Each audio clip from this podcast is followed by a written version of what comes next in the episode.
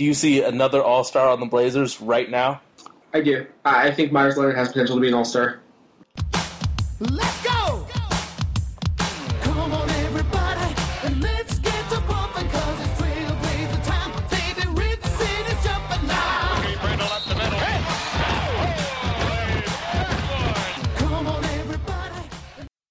Hey, what's up, everybody? I'm Matt, And I'm Dustin. And I'm Sage.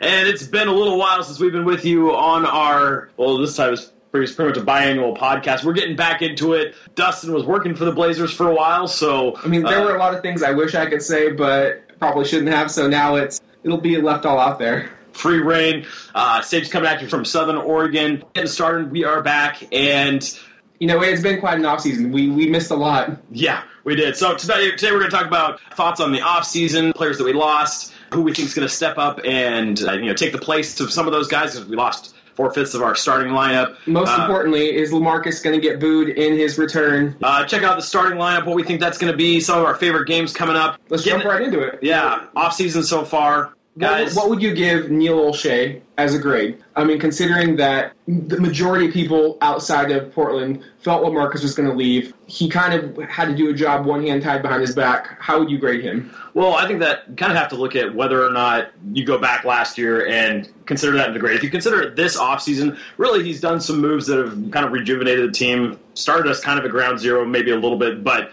at the same time, we have the pieces there to move forward. Could be exciting, could keep building. I think Neil Olshey is a good GM. However, you go back and look at last year, and, you know, I think everybody kind of got the feeling that Lamarck wasn't really sure that he wanted to be in Portland. I think everybody would concede that. And a lot of people would say that he didn't want to be in Portland.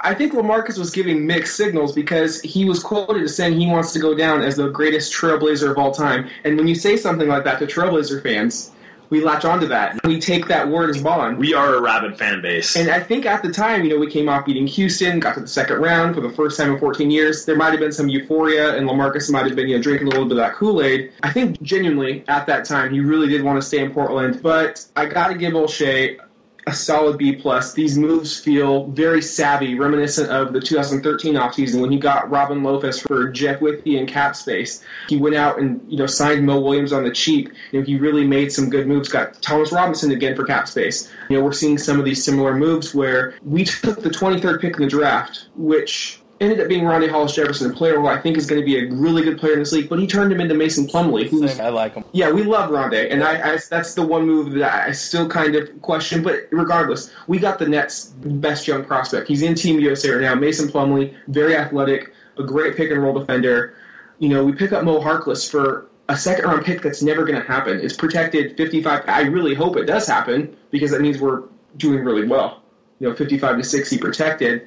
But the move that I think that set it off and was going to happen regardless of Lamarcus was trading Nick. yeah, and he really regressed last year, and you felt like a lot of it, you know, probably had to do with injury. Um, But when is it not injury with him? I mean, Nick, I love the guy. He's super nice, and when he's on, you're like, this is the guy we want on our team. Yeah. But there was too many nights, and I'll take last year as a classic example. We're in Los Angeles. Ironically enough, it was the game before Wesley tore his Achilles and everything, you know, started rolling downhill. The Clippers were pounding us. I mean, they were taking us behind the woodshed on national television to boot you got Nick Stotts puts him in at point guard because the Clippers were double teaming Dame at you know every time they could get as soon as he crossed half court, and he was running the pick and roll, throwing lobs to Lamarcus and Robin. They had no answer for that, and we had an incredible comeback. And those are the nights where you're like, yeah, this dude is worth twelve million dollars a year. We need to sign him. He's really the third star. But then he'll follow it up, and he just wasn't aggressive enough for my liking. He just wouldn't shoot enough his wrist really bothered his shooting this year as well, more so than usual. But overall, I think he had a great run in Portland. It's just sometimes it's just time to let it go. yeah, I remember really questioning when we gave him that big contract uh, if he was going to be worth it or not. And I remember the year after he got that contract, I left that year. I mean, he, again, he was still inconsistent at times, but I left that year thinking, yeah, that this guy is, is worth that money. He showed a lot of promise, a little bit more uh, aggressiveness. He was kind of, I don't know, it just seemed like he had taken the next step. He really was sure of his role in Portland, but that regressed again. He just kind of slowly seemed to lose interest, lose passion, lose something, and he just didn't seem to have it. So, yeah, I mean, turning it into prospects. Uh, let's talk about Vonleh a little bit because interesting. He was the ninth pick, I believe, two years ago. Ninth pick, and 2014. he was actually projected to go top five, so he dropped a little bit. And what we got. As soon as I saw that on my Twitter feed pop up from Woj, Trailblazers get Henderson and Vonleh for Batum. You know, I did the fist pump in my cubicle. I was stoked to get a guy like that with that much potential. I know people will look at Thomas Robinson and say, "Yeah, we got him a year after he was the fifth pick," but you know, we also got Rasheed Wallace the year after he was a top five pick for Strickland. You know, it can go both ways. And I think with Batum being a free agent next year, we really had no intention on re-signing him, especially with the cap going the way it was and how negotiations went with his agent a couple years ago. I just think it was a great gamble. And then when you see him in summer league, he gets to play and he knows he gets to play. Like he's not looking over his shoulder at Al Jefferson coming in for him or Bismack Biyombo, Cody Zeller. If he makes a mistake, coach is going to pull him. Like he knows he's going to get to play. And we saw the same thing with Meyers Leonard in the playoffs. When a guy knows he's going to get a consistent run, he can just play loose and let the game come to him. And his three point shooting, I did not know he had range like that. And he's not afraid to pull the trigger. That on was pretty impressive. He's got stroke from deep. Yeah, and I think we kind of forget that he was, you know, injured last year. Kind of came in. I mean, I I can only imagine how tough that would be to come in, you know, partway through your rookie year and having been injured and just have to come in and, and try to figure everything out on the fly like that, where everybody else has been playing for, you know, some most of them have been playing for years. And I watched the highlights right after the trade hit- happened. You know, I went straight to YouTube. It was like Noah Vonleh. I don't hardly. I mean, I remember him a little bit from college. Hadn't seen him play in the NBA. Well, he played in Charlotte. I mean, Yeah, and- who wants to see Nope. Charlotte play? But I remember him being a finesse player, and in the summer league, I saw it, and I, I'm cool with it. He, he, I'm cool with it too. Like he can put the ball on the floor. That was my biggest gripe with Lamarcus is for nine years he could not develop a handle. Vonleh can take a guy off the dribble. You know he's not that level yet, but he's he has the skill set, and he's still so young that you know it's intriguing. I, Yeah. I'm, I'm looking forward to that. When I, wa- I hope he gets that royal jelly. That would be the goal, right? Yeah, and I think if he can if he can figure out, you know, Zach Randolph, you know, he's kind of a bruiser, but he's very finesse around the rim, and he's so good at it. Crafty. Yeah, he's very very crafty, and I could see, you know, if no no Vonleh, even if he doesn't, you know, bulk up and have that kind of body, but I could see him being that crafty around the rim. Uh, just watching, like I said, watching the highlights last year when he was playing for the Hornets, it just seemed like he didn't quite have, he just didn't finish around the rim very well in in summer league, he seemed like he kind of figured that out. He was very much more confident looking. So maybe you throw him in there, give him some some playing time. I think you have to throw him in there. With this team, like that's what we did. We stripped it down. We said we're going to try and find some diamonds in the rough, take a couple gambles, and hopefully a couple pan out. So I think this is the perfect situation for him. But before we move on to you know too far ahead, I kind of want to look back at the players that we we lost because you know that core gave Portland and their fans the first playoff series victory in 14 years. I mean, that's a long time to go. And the fashion that they did it, Lamarcus went 46 and 43 back to back on the road. Dame hitting that shot, just the exuberance that the players had. Like, everyone forgets about the San Antonio series. I do too. That never happened in my mind. All that happened at the end of last uh, 2014 was that series. So, you know, for a lot of fans, it was like, you know, breaking up. And it was tough to see a lot of likable guys go. But the player I'm going to miss the most is Wesley. It, it's I, me and Matt were actually in attendance at that Mavericks game when he went down. Yeah. And and I, I will tell you, Matt will back me up. He went down, and I'm like, it, it's an ankle. Like you're just in denial at the point. You're like, it, it's got to be an ankle. It doesn't look, you know, you know, too bad. Obviously, we didn't have the TNT angle. I mean, uh, if I would have saw that, you, you could tell it's Achilles right away. Yeah, But I was also at the Laker game earlier in the year when Wesley just went down like he was like you know just somebody like shot him and he's like like writhing on the on the floor in pain and he goes to the locker room and I, right then I'm thinking knee tore you know he's done for the year. ACL. Yeah, Ten minutes later he comes out and he's back on the floor like this is our Iron Man. Mhm. He's indestructible and so that's what's going through my mind and to learn that Wesley of all of our players has to you know is done for the year like that's the last memory we really have of him on the court and I think that's kind of a dis like a disservice to him. Yeah. Like I think it's not the way I would have liked to see his career end here. yeah, and you know he had he was one of those guys that just he was all out every play. You kind of get attached to that guy because you look at him and you're like he doesn't really have the skills. He developed some skills, very, some a very good three point shooting skills, but you could just see the areas where his game wasn't just very he plays on guts. Yeah, He was he was our boo. Um, we love you, Wesley. Best of luck in Dallas. I, I really hope he. The one thing with Wesley is he hates not playing, and he will play through injuries even when he shouldn't. And he's going to rush back. He's going to try to get on the court as soon as possible. I really hope the Mavericks take their time with him because they invested a lot of money in him. I would. That's the last thing I want to see is him come back too early and re re-injure that that Achilles. So take your time, Wes. Get healthy. Can't wait to see you on the court again. I will definitely be there. when you return to Rip City to cheer you on. Yeah. Um, And then obviously Lamarcus, um, a lot of ups and downs. I personally, if I'm there at the game, I don't think I'm going to boo him. But I- I'm booing him. Sorry, Lamarcus. You can't say you're going to be the best Trailblazer of all time, and then for one, meet with the Lakers. If you're going to meet teams, that's fine. that is straight sacrilege right there to meet with the Lakers. I- I'm sorry. Like you've been in Rip City nine years, you know the beat LA chants. You know how intense those games are. To me, that was a slap in the face. Uh, both, both teams could have not won a single game up to that point, and that the Rose Garden would still be so, sorry, the Modus no, no, it's Rose Garden. would still be sold out. I think there's going to be mixed reactions. I, he does have his fans, but He, he did give a lot to this team, and, and he did give us almost not quite single handedly, but he was the catalyst for our playoff win. I understand. I understand why he he wants. I, I just feel like he doesn't. I feel like his heart has always been in Texas. Every time, Always. the fact that every time we go down there, he especially to Dallas, he always seems to have an amazing game. Uh, I I think his heart has always been stuck in Dallas, and maybe part of me already knew that, so I wasn't shocked. But I do get what you're saying. When I rationalize it, I'm like, maybe he meant that in the moment. Like he was like, yeah, this is the Blazers, and then I think he's also kind of mercurial. He like as the season goes on, he just. I think he got tired. I think things weren't going as well as they did the previous year. Obviously, injuries caught up with us a little bit more last year, and I think he just got got tired. I think he'll probably be one of those players. Maybe being home will help. I guess what really bugged me was I felt like when he came back from the, the thumb, I was like, oh, this dude's manning up right now. And I, I think that's the first time like I've seen Lamarcus like take charge of a situation. I was so proud of him. Like, and he was dominating that first game against the Wizards. You know, double double Blazers victory when we needed it so badly. But I think he just checked out after West went down. And in that playoff series, if you watch, he played terrible. I mean. I know we're going to be worse this year, but that article, I think it was by Jabari Young, who mentioned that Ime Udoka really was the recruiter that sold him on San Antonio. But it was just interesting to see how, like, Popovich, Tony Parker, Tim Duncan, those guys weren't enough to convince him.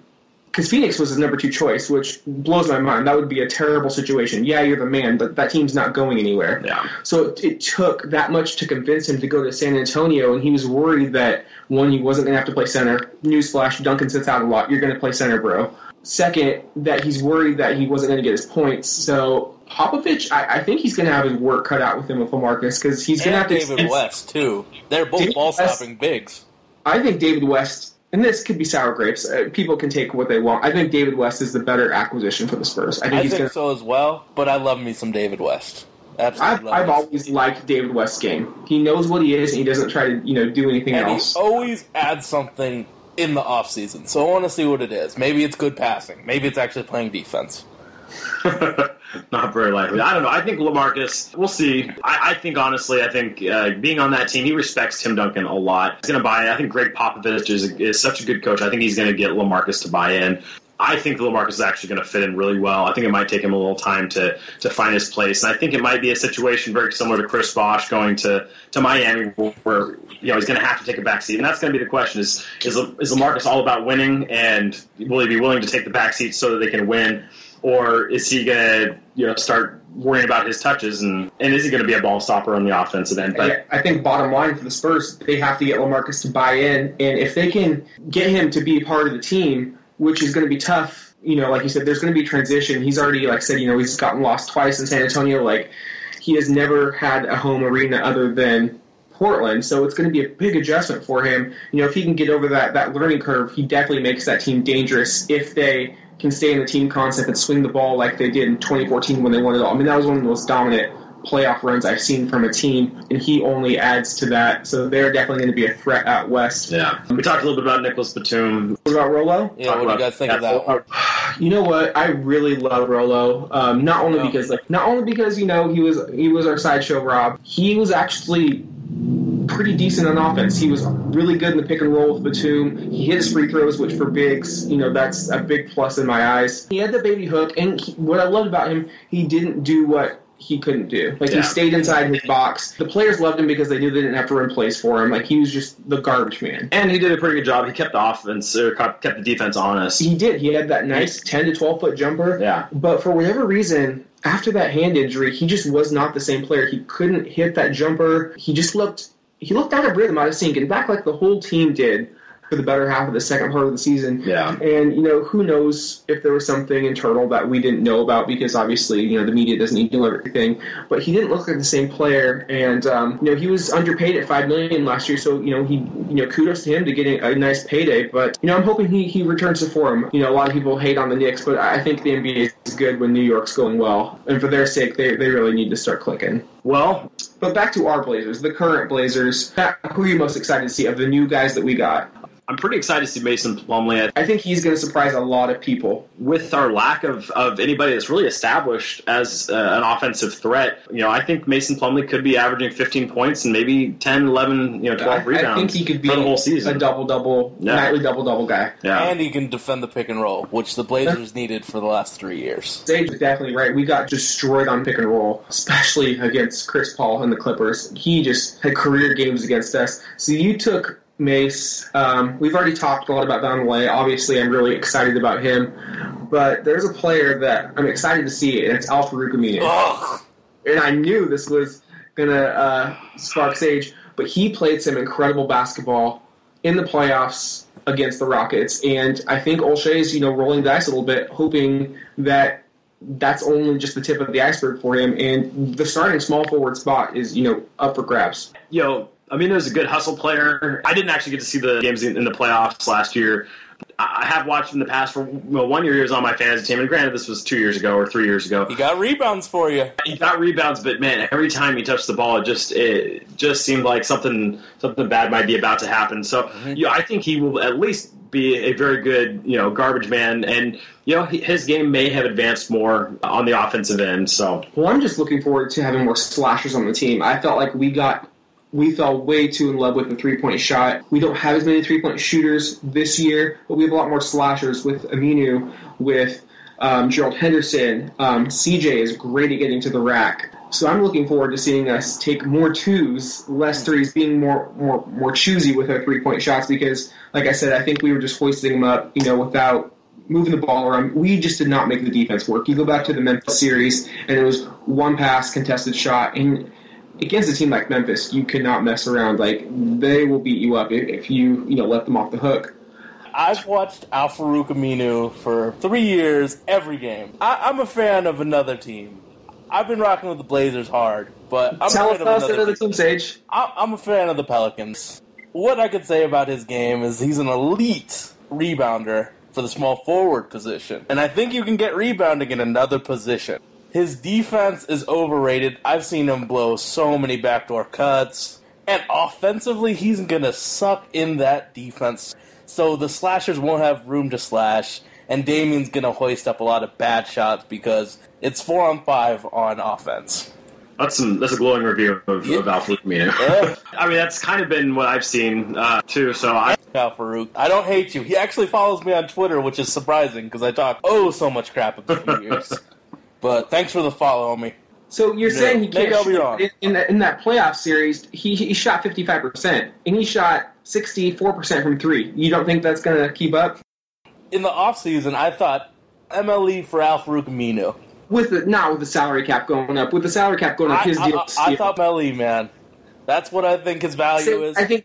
all right. Well, that said, okay, who do you think is going to be the starting lineup? Uh, I mean, outside you got Pencil and Damian Lillard at point guard. really? But I, I, I think it's no. I'm just kidding. I'm just kidding. All right. outside of Dame, those four spots are up for grabs. Yeah. I do think Gerald Henderson is going to start at the two, but CJ will finish that backcourt of CJ and Dame. They're both Neil guys. He drafted them both. Yeah. He spoke so highly of CJ during the press conferences. Even envisions him playing some backup point guard. Yeah. So CJ is going to get the bulk of his minutes, but I still envision him as a six man of the year off the bench type of guy. in the finishing five, right? Yeah, I think Yeah. he's definitely going to be in the finishing five. And I, you know, in the playoffs last year, he really stepped. And even at the end of the season, you just saw like the, the game was starting to slow down for him. He was starting to get it. Uh, I'm really excited to see CJ as well. I do think also that he's probably going to come off the bench. Um, The only thing I, I, wonder about uh, with him and Dame playing together is they're they're both guys that really seem to need the ball in their hands. I mean, CJ can shoot off either one of them, either one of them can shoot, you know, uh, off a off a pass. But for the most part, you know, when CJ was at his best, it was when he had the ball in his hands, and when Dame was at his best, it was when he had the ball in his hands. So that was that was one of the things that was so nice about West. You didn't expect him to create; he would just sit on the, the outside and, and and take those shots. But we'll see. I mean, And uh, also, Lillard has played a lot of two guard, especially when we had Mo Williams. Yeah. And then when we brought in C play. So Lillard at least is used to playing without the ball. CJ not so much. So, but I do agree with your point. CJ is going to have to learn if he's Yeah. going to take the next step to play without the ball a little bit, kind of rip Hamilton, go off those curls, get him that mid range shot where he's so money from. Yeah, but I'm I'm really excited. I think he can learn it. He seems like a really heady, really smart player. You know, any guy that actually takes on journalism the way he does is is somebody who really studies the game and understands the game. And you can just tell when he talks about it, he's got a different level of understanding than maybe you know certainly when other players at least talk about it. He's able to communicate well, and I guess that at least gives you the sense that he really knows what he's doing. Uh, small forward, who do you think ends up getting the start? You know, I think think Aminu's going to get it. I think once free agency was over, the assumption was, yeah, we paid big money for Aminu.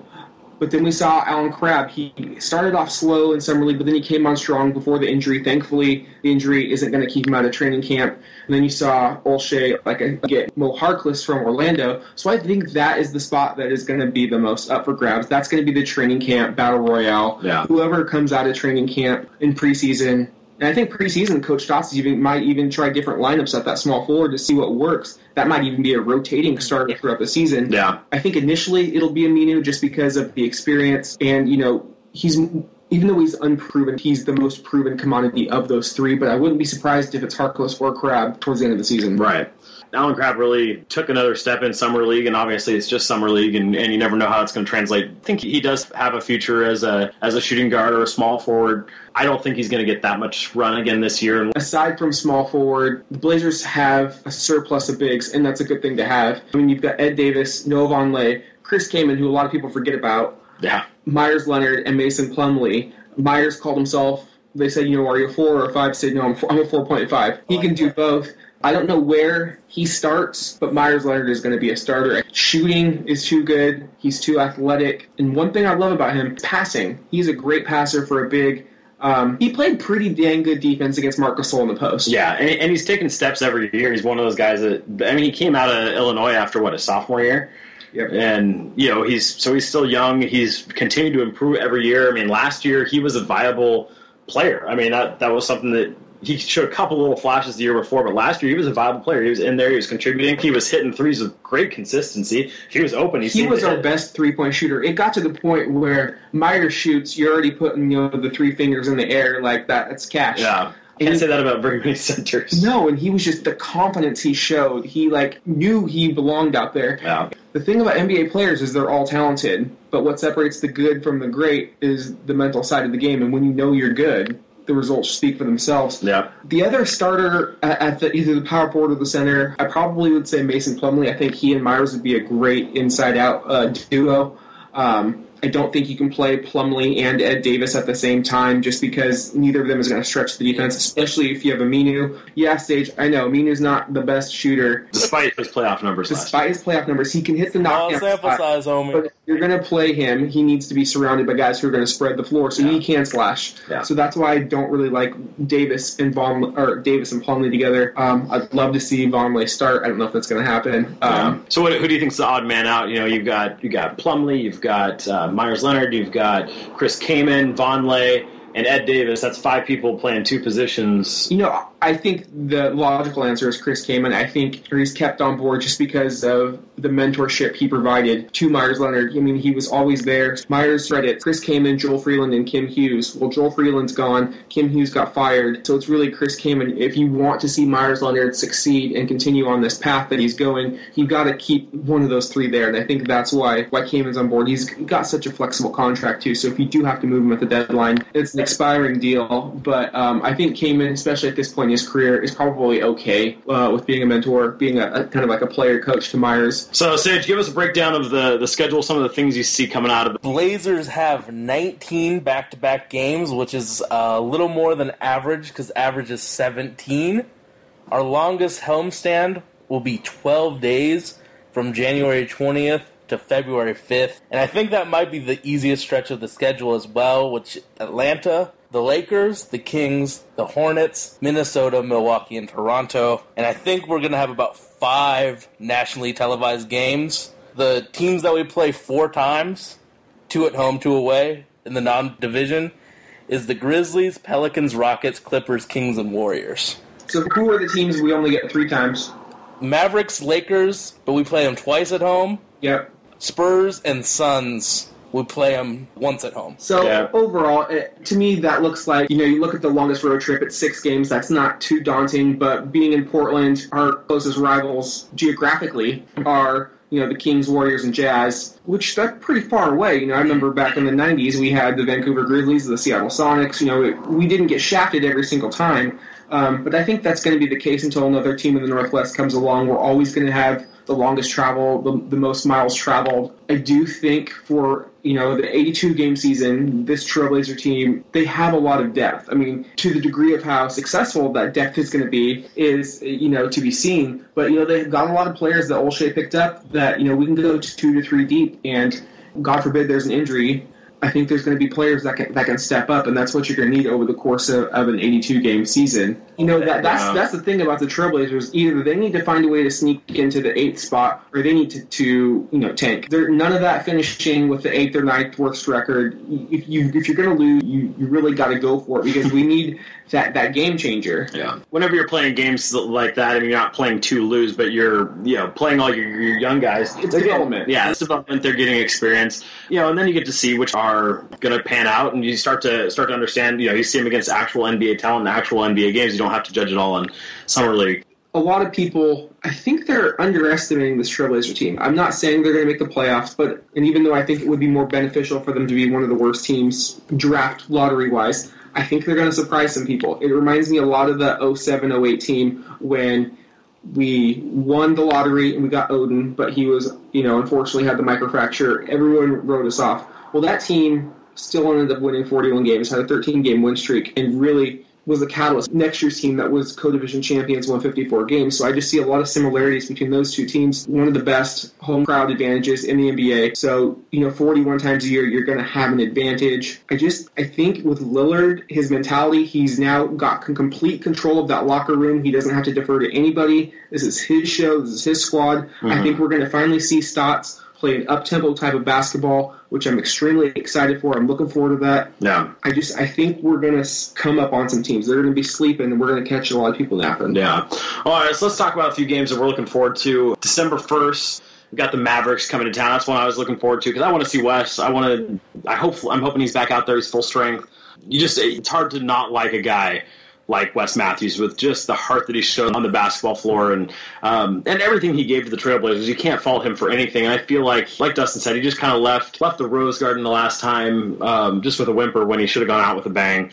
And so I'm looking forward to him coming back uh, December 5th against the Timberwolves. Uh, Karl Anthony Towns coming to town, uh, so to speak. No pun intended. Um, But don't forget, you know, Andrew Wiggins, Andrew Zach Wiggins. LaVine. Yeah, they do have an exciting young team. They are. Uh, they're actually a team that really scares me because I saw Towns play in summer league, and the thing that impressed me most, as with all big men, the ability to pass the basketball out of the post. You cannot double team a guy if he can pass because they're going to find the cutter, and he was lethal with that. You know, Wiggins started to live up to the hype towards the end.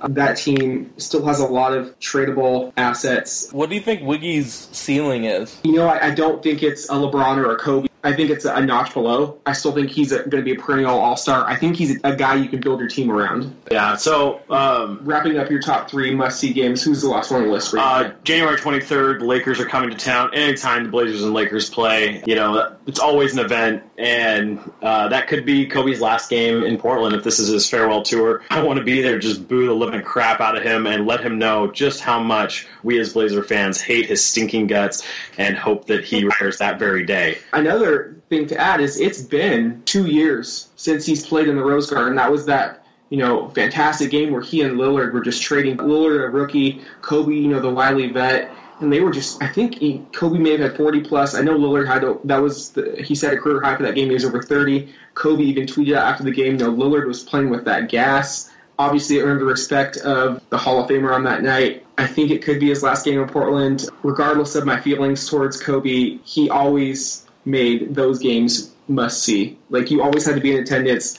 The Kobe fanboys mixed with, you know, the Blazer maniacs. Yeah. You know, you got the beat LA chants going, throw out the record books. Those games, A lot of near fights in the concourse. you know, up in 300 level where, where the real fans at. Yeah, the booze is flying, sword of fists.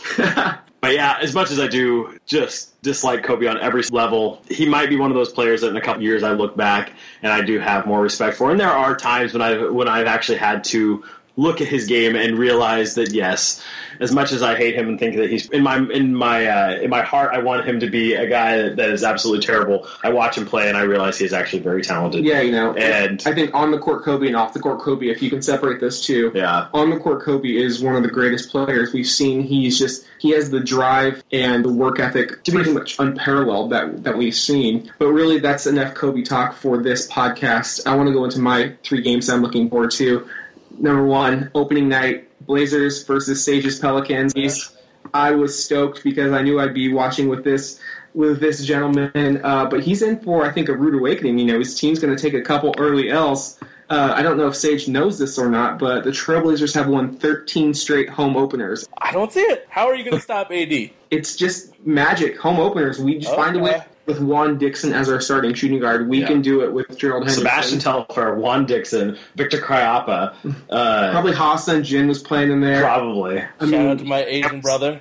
and we still won. So I'm just saying, it's something about the Magic. Of course, now that we talked about it, we jinxed it. No. All right, I had, I had my fingers crossed, so we're all good, Rip City. Uh, second game. knock on wood. Second game is definitely the one and only game that LaMarcus Aldridge comes back to Portland. I think it's going to be a very emotional affair. One thing I'm worried about buying tickets for this game is I think Gregg Popovich could troll us all and just arrest him. Whenever you buy tickets to the Spurs, be aware that Pop just doesn't give a crap. He will arrest Remember when he played his starters like 38 minutes a game when they were young? I kind of miss that when you're buying uh uh tickets to the game. Yeah. But obviously, the results for his team speak for themselves. So, you know, do you pop? Last game is January 13th. It's the first time Utah comes to Portland. As a kid, I grew up with Clyde's Blazers, those early 90s Blazers. And the one one of the things that sticks out in my mind are the playoff battles that we had with the Jazz. We beat them in 91, beat them in 92 to go to the finals. Karl Malone stayed with the Jazz. Our power forwards changed. We still found a way to beat them. We took them out in '99 and 2000, and they've always been one of my my biggest rivals because of the playoff history we've had. Now they're on the up and up and come. Uh, they got Gobert, who is just a monster. The Stifle Tower. Derrick Favors is starting to come into his own. Gordon Hayward. Um, unfortunately, Dante Exum, you know, was lost for the season, but I think Did you see much in him last year? I didn't see much Jazz fans, you know, thinking the season's lost and they're not going to make the playoffs because Exum's not there. I, I don't quite see that. I know his defense is is pretty good, but he just was so terrible on offense that it's like playing four on five. But I really think it's going to be a matchup of two teams, you know, kind of both, you know, ascending. And I'm really looking forward to both teams coming into their own at the same time. So hopefully we can get more playoff rivalries going because those memories that I had in the past were, were fantastic, and hopefully we can make more. Well, so final thoughts before we uh, wrap things up here. Uh, what do you think? Just throwing it out there. What do you think our record's going to be next year for the Blazers? It's tough to say because I think Olshey is going to make more moves. We're still at over 10 million. I think we're between 10 and 20 million under the salary cap minimum. So I think there are more moves to be made. I don't think this is the final roster. I do think we're going to be closer to 500 than most people think. I'll have a direct answer on our on our next preview podcast, but for now, I'm definitely saying over 35. Yeah, Sage. What about you? Under 35. I think we need to make a friendly wager on that Sage. Well, Let's wait until the start. I'll think of what I want. You think of what you want. Um, actually, you know, it's not going to matter what you're going to want because you know I'll end up getting that dub. The team that I want to tank usually gets the first pick. I will graciously give you what you want in the return form of a bet if the Blazers end up with the first pick. Yeah, uh, I think around 35 is a good number, but I would, if I had to put money on it right now, I would probably have to say under. Yeah, between 30 35 would probably be. I, I think we will win some games that we shouldn't, but I think we should. All, we'll also, you know, our youth is going to catch up with us. We're going to be inconsistent. We'll see. There, we'll see how much what happens when Damian Lillard is leading this team, and he may surprise everybody and be able to pick this whole team up by its bootstraps and lead us to the playoffs. Who knows? You know the coming going into the season, you know, it is the exciting thing is that we don't know what we have, and um, it hasn't been that way for quite a while. So Um, so it will be exciting to get to see, and, and at the end of the season, we may all be wishing we had had what we had last year, even if it was kind of mediocre. But um, I think it's going to be an exciting season. Do you see another All Star on the Blazers right now? I do. I I think Meyers Leonard has potential to be an all star. He was a 50 40 90 guy when he got time. I think the sky's the limit for him. Um, Meyers legend. I am on board that. Mason Plumlee, I think, could also be an all star. I mean, if nothing else, just because the center position is not uh, a very strong one anymore, I think he could go in as a center. But I do think he has the the potential to to continue to grow, and you know, I could see him being you know, better than Brook Lopez. Brook Lopez is a good, very good offensive player, but not much else. I think Mason Plumlee is a better all around player. I could see him making an all star team. Have the Twin Towers, Meyers Leonard, and Mason Plumlee wouldn't be a bad wouldn't be a bad combination if they both grow into their potential. So. I don't know. I think that about wraps it up. Well, that about does it for the Holy Backboard podcast. It's going to be back. We are going to be doing this more consistently. I guarantee it. That's a it's a stone cold lead pipe lock. So we're going to get back together. We're going to uh, talk as the season goes on. It'll be fun as the uh, the season approaches. If we have make some more moves, obviously we'll be right on top of that, and can't wait to talk to you guys again. And if you have any questions, definitely hit us up on Twitter at Holy Backboard. We'd love to take your questions, answer them, get back to you. I'm glad to be back into this. Yeah. I'm excited for the season. Can't wait. Big shout out to D Sage for helping us produce the show. It's been fun, been real, guys. And uh, we'll talk to you soon. All right. Well, I'm Matt, I'm Dustin. I'm Sage. and good, night, everybody. Let's go!